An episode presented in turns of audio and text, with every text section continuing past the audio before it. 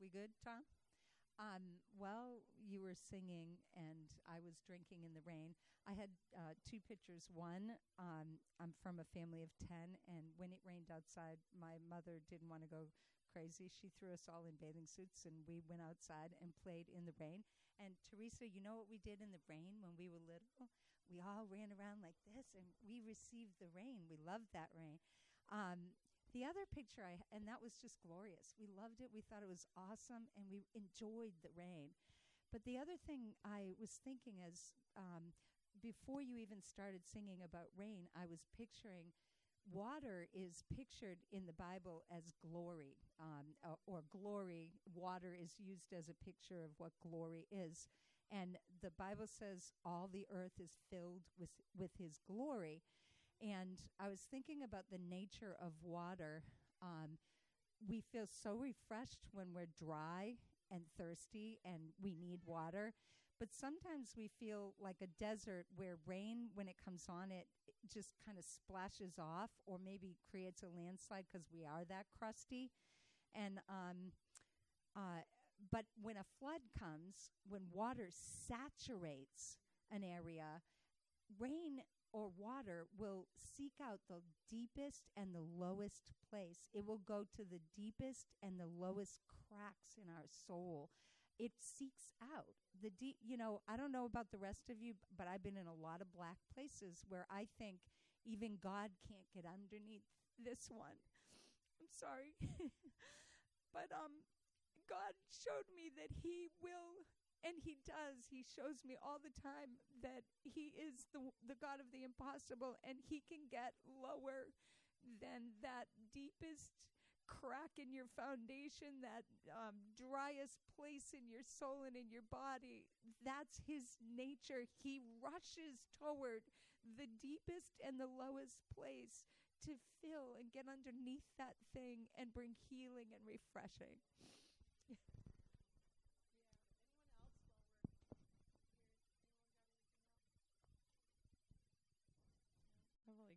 Pens in my hands. I'm not sure how that happened. like holding a packet of pens. Oh goodness. Yeah, we went so long with worship today. uh, we don't usually do that, but it was. I'm so glad for what you shared too, like just confirming and um, we love to pray for our town through our worship as well. Uh, that often comes out that God's heart is here and for this place, and we really feel that and for us, you know, but also for the town of Carmel, and we're really believing that. So, anyway, today is Palm Sunday, and unfortunately, we don't have palms.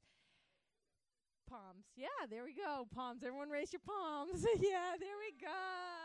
Palm Sunday. yeah.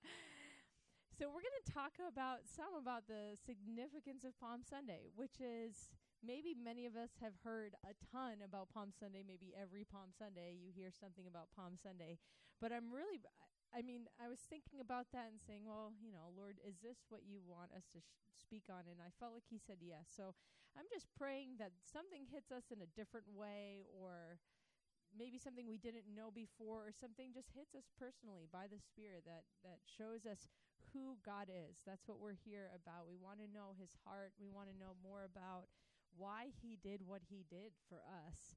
Um, and this is such number one palm sunday has been celebrated since the third or fourth century like f- by christians by believers that gathered together and they would how they did it back then was they would go to all the different sites that jesus went in and they would walk and go to each and every site and when they would end at the tomb, they would read Matthew 21 or the the scripture where it talks about Jesus coming in through the donkey, which we'll read at the end of today and they would celebrate by singing praises and hymns and then a sermon with the reading of Matthew 21. And so and that's developed um, and they would always have palm branches. So that, you know, I always thought that was a cheesy thing that my ma- you know the Baptist church that I grew up in did, but it's actually a very like historical thing. Obviously, it's in the passage that talks. That's what they did. We'll read about that, but the early Christians continued with that tradition to remind themselves Um, and so that was a really cool thing. That's why I kind of wanted to. Ha- after I was looking at that, I said, "Oh my gosh, they did it with palm branches all afterwards too. They would celebrate remembering and understanding what the palm branch actually signifies, is symbolic of." I was like, "We're gonna have palm branches from every year following, so be prepared. Next year, we're gonna get some branches."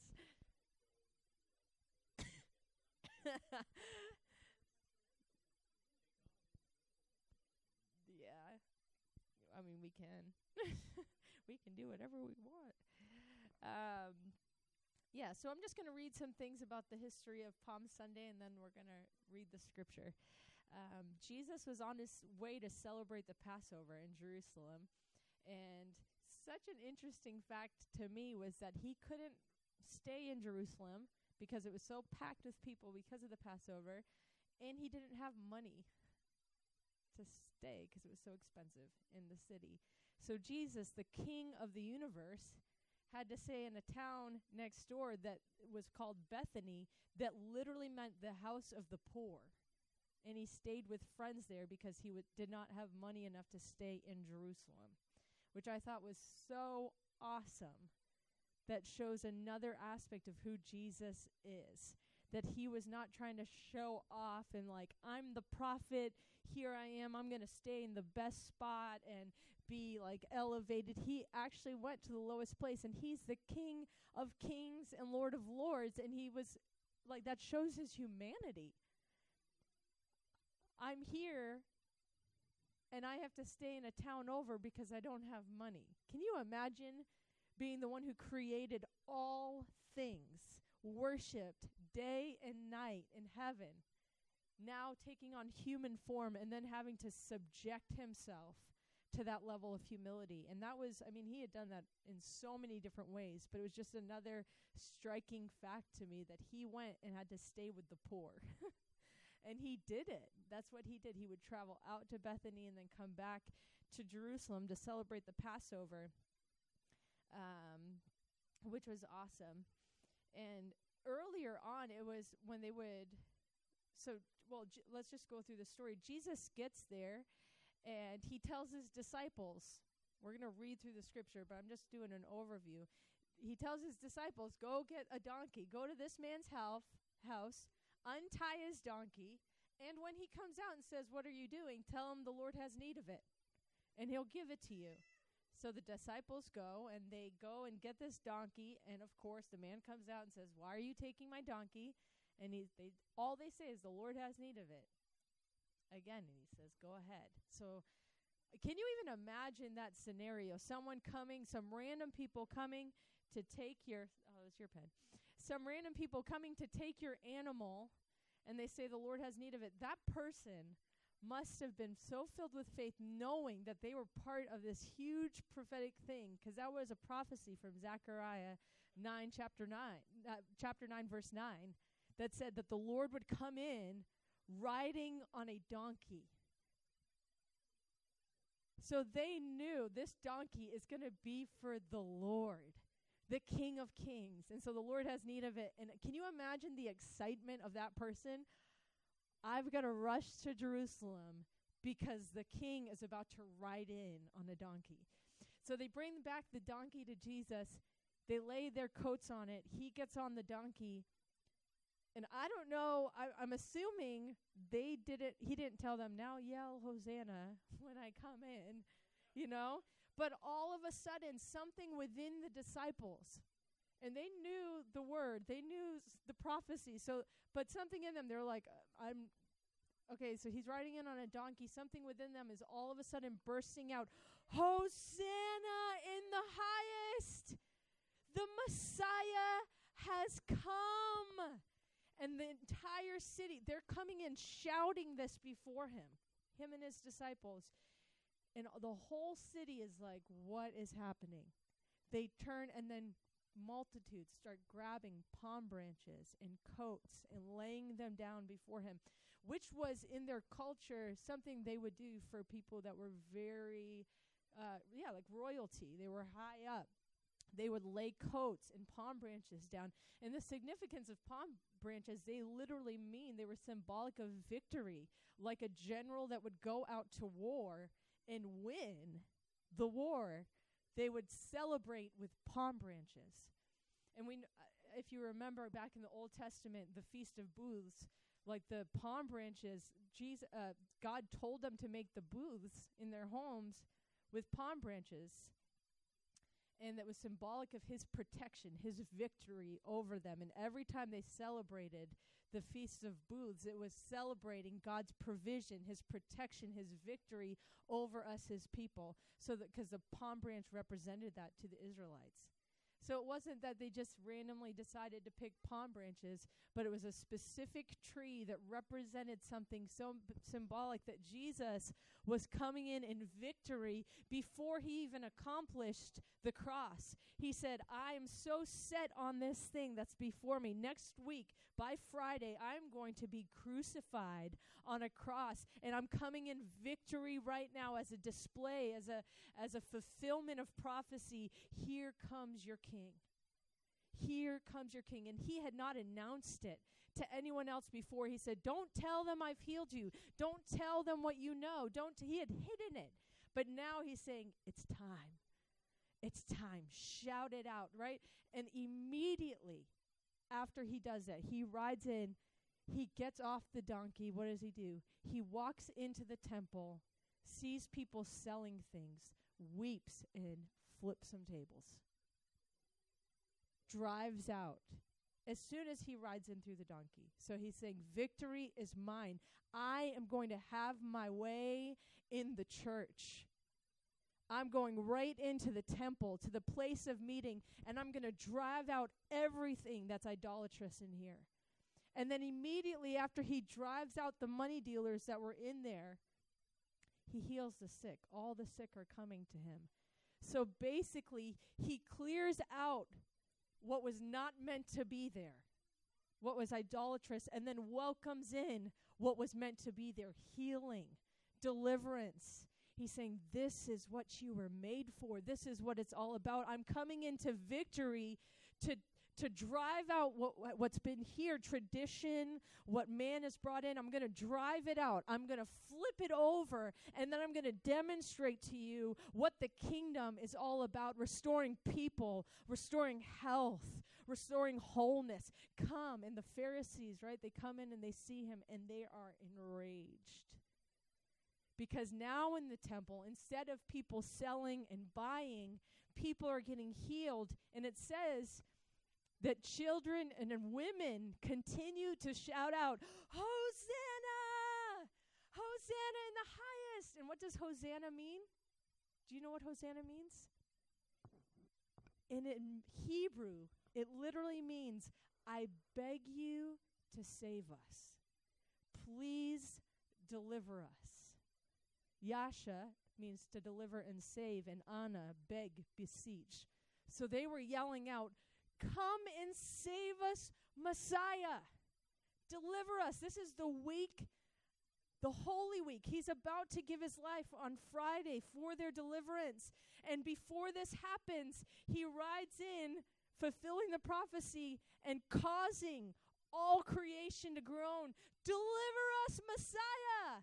Deliver us, Son of David. We're begging you to. Del- Can you imagine Jesus at that moment, knowing what he was going to have to do, knowing that he was going to be crucified on a cross, hearing all of Jerusalem yell, children yelling, Deliver us, Son of David. Deliver us. Save us, Messiah. And the Pharisees say to him, How can you allow them to say this? They're calling you God and he reminds them of the scripture. Don't you remember the psalm? Psalm 8 that says, Out of the mouths of babes and infants, I will ordain my praise. Another fulfillment of prophecy. Silencing them with scripture, silencing them with the word of God. He says, This is what God has done. I'm going to overturn what you have done. I'm going to restore what was destined for my people healing, wholeness, praise. And this was before he even died on the cross. This was the beginning of that week. Imagine the start to the week where he knows at the beginning they're going to be shouting his praises, and at the end of the week they're going to be yelling, Crucify him. Crucify him. So intense. I mean, I'm I'm an imaginary imaginative person, so I like to really get in and think what would that have been like for Jesus? you're going to cry out with one moment for me to save you, and then in a, uh, in a little while, you're going to cry out for me to be killed, and it will be my salvation. Wow. And I'm going to do it for you to restore what I meant this to be. He's amazing. Truly amazing. Blessed is he that comes in the name of the Lord. I'm going to read in Revelation 7, verse 9, because this was a, a cross reference about the palm branches that I thought was so awesome, too, before we read the story. Revelation 7, verse 9 and on. It says, After this I looked, and a vast host appeared, which no one could count, gathered out of every nation from all tribes and peoples and languages. These stood before the throne and before the Lamb. They were attired in white robes with palm branches in their hands. This is heaven. The Lamb of God seated on the throne, people from all tribes, tongues, and nations, and they have palm branches in their hands. In loud voices they cried, saying, Our salvation is due to our God. Now, this is past. Our salvation is due to our God, who is seated on the throne, and to the Lamb. To them we owe our deliverance.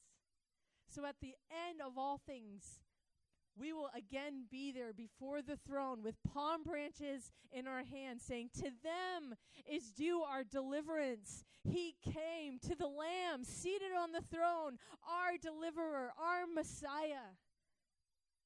Worthy, worthy. All the angels were standing round the throne and round the elders and the four living creatures, and they fell and prostrate before the throne and worship God. Amen. And so be it, they cried. Blessing and glory and majesty and splendor and wisdom and thanks and honor and power and might be ascribed to our God to the ages and ages, forever and ever, throughout the eternities of eternities. Amen. So be it. Our God, Jesus, from eternity to eternity, before all things and after all things. He is the King of all kings and the Lord of all lords because of what he started, because of what he came to do. He came and he conquered and he brought victory to us. And there's for us this week of remembrance, reminding ourselves what he's done for us not only that, I mean, when we were in Christmas and we were celebrating what Jesus came, what covenant that brought to us, the fulfillment of that was through the cross where he made the last sacrifice, the one needed for all time. That no longer would we have to make sacrifices. So, this covenant that he came to breathe upon was about to be culminated in this moment. And that's what we celebrate. He's about to do it. He did it. He did it. He did it. It is done. It is done. I'm going to read this passage because I just I want us to get there. And as I'm reading, let's just try to even picture it in our minds and our hearts. Jesus, remind yourself, He is your creator. He's our God. He's the King of kings and Lord of lords. And this is Him. This is our Savior. Just before His death, When they had approached Jerusalem and come to Bethphage at the Mount of Olives, then Jesus sent two disciples, saying to them, Go into the village opposite you, and immediately you will find a donkey tied there and a colt with her. Untie them and bring them to me. If anyone says anything to you, you shall say, The Lord has need of them, and immediately he will send them. This took place to fulfill what was spoken through the prophet. Say to the daughter of Zion, Behold, your king is coming to you, gentle and mounted on a donkey, even on a colt, the fo- foal of a beast of burden. The disciples went and did just as Jesus had instructed them, and brought the donkey and the colt, and laid their coats on them, and he sat on the coats. Most of the crowd spread their coats in the road, and others were cutting branches from the trees and spreading them in the road.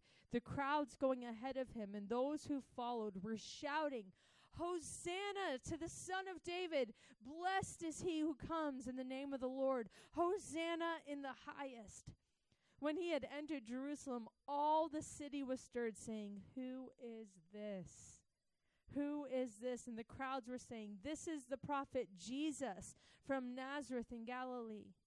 And Jesus entered the ta- temple and drove out all those who were buying and selling in the temple and overturned the tables and the, of the money changers and the seats of those who were selling doves. And he said to them, It is written, My house shall be called a house of prayer, but you are making it a robber's den.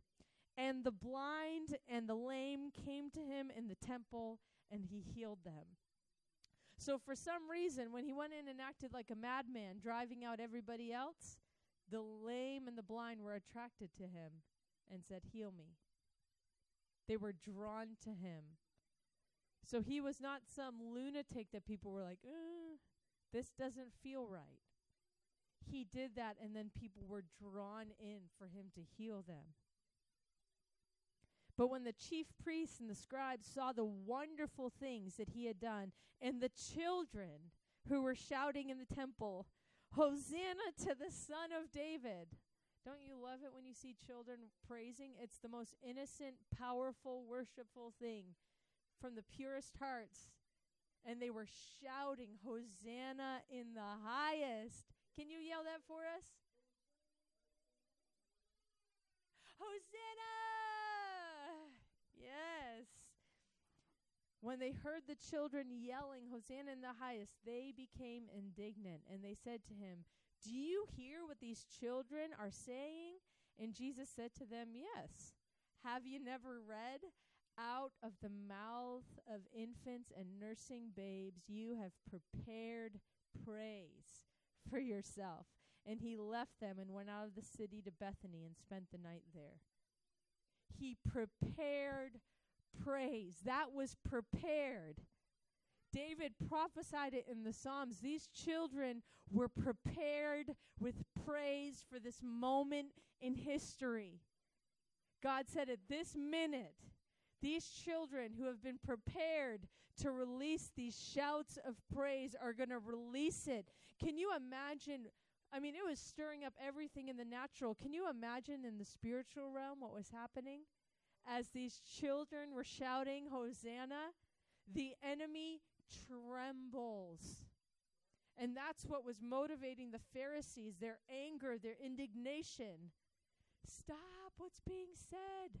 This is the fulfillment. What's going to happen?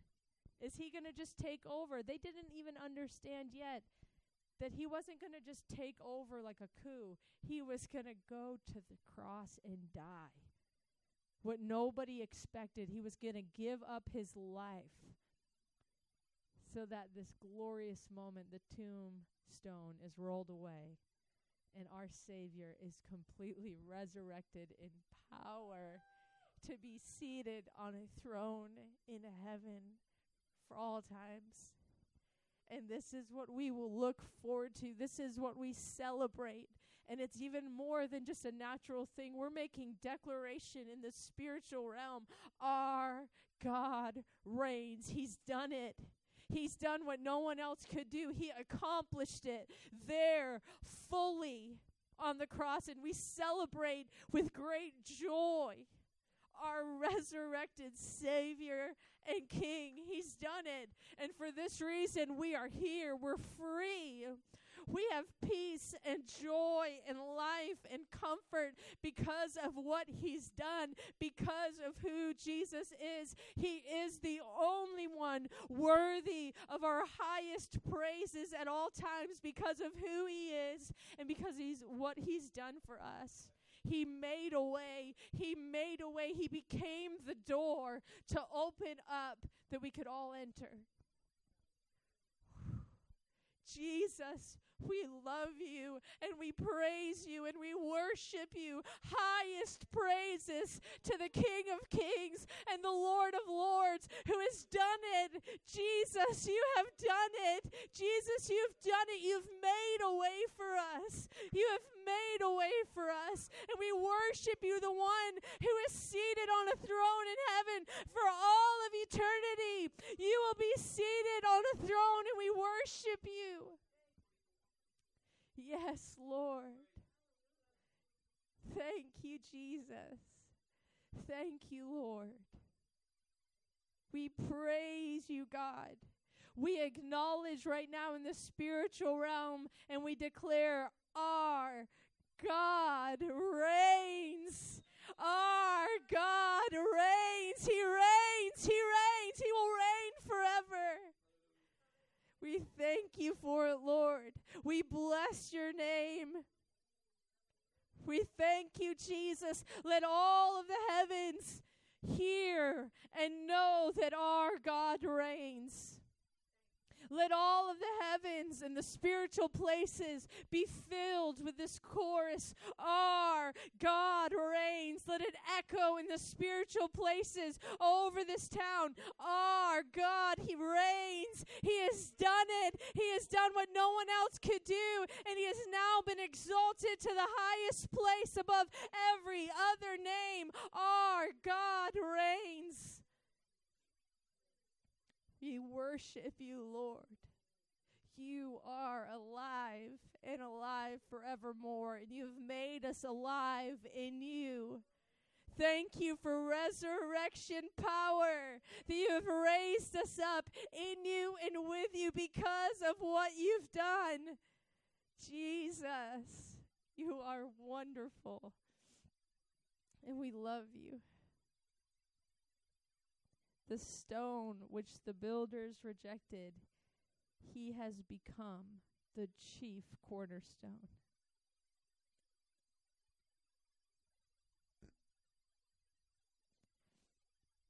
We love you, Lord. And I just pray, God, that this would uh, just begin to resonate in our hearts in new ways throughout this week as we celebrate who you are and what this time means. We celebrate your death and your resurrection, the fulfillment of all things. We thank you, Lord, and we believe you will come again in power. you will come again in power, and we wait expectantly. We long, yes, we long for your return, Jesus. Awaken longing in us. We love you and we bless you. In Jesus' name, amen.